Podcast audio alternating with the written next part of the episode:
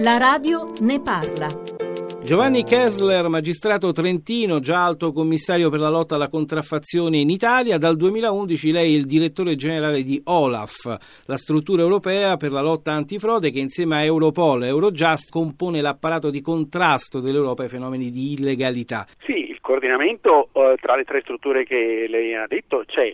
Eh, ognuna di esse ha in realtà compiti diversi, Eurojust eh, aiuta i procuratori di tutta Europa a lavorare insieme, Europol fa lo stesso con le forze di polizia e fa un prezioso lavoro di analisi delle informazioni, l'OLAF è l'unica struttura veramente investigativa, noi facciamo indagini sui, sui, vari casi. Da anni si parla della figura del procuratore europeo, vedrà mai la luce?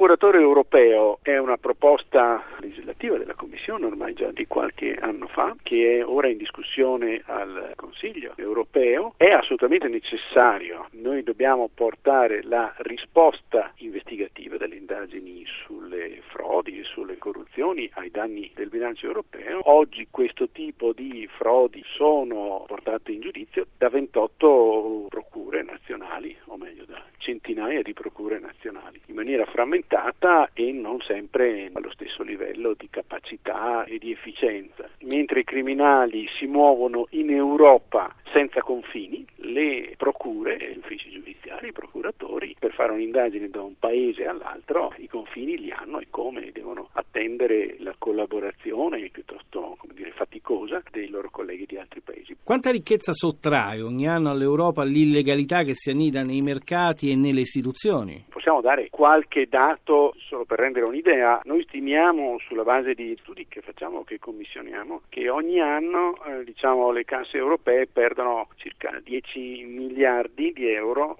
per effetto del contrabbando delle sigarette. 10 miliardi solo per le sigarette? Solo di mancati incassi, eh, diciamo, sigarette sia originali sia contraffatte. Corruzione, frodi, criminalità organizzata, traffici di armi e di persone, da quali settori, Giovanni Kessler, arrivano le minacce maggiori? Da quei fatti che sono più difficili da scoprire. Noi personalmente in Olaf siamo più preoccupati di corruzioni, diciamo anche di alto livello, a livello economico, che sono organizzate in un modo tale con eh, flussi finanziari estero su estero e magari anche nei paradisi fiscali che sfuggono normalmente alle indagini, soprattutto sfuggono a un approccio frammentato, puramente nazionale delle indagini e che però possono inquinare pesantemente sia la legalità dunque anche la, la, giustizia di grandi appalti o di grandi operazioni economiche e un danno anche proprio agli interessi dei cittadini di avere raggiunti gli scopi per cui i fondi europei vengono dati. L'Olaf guarda anche all'interno delle istituzioni di Bruxelles e Strasburgo, come nel caso delle somme percepite da parlamentari euroscettici e non solo, alcuni anche italiani.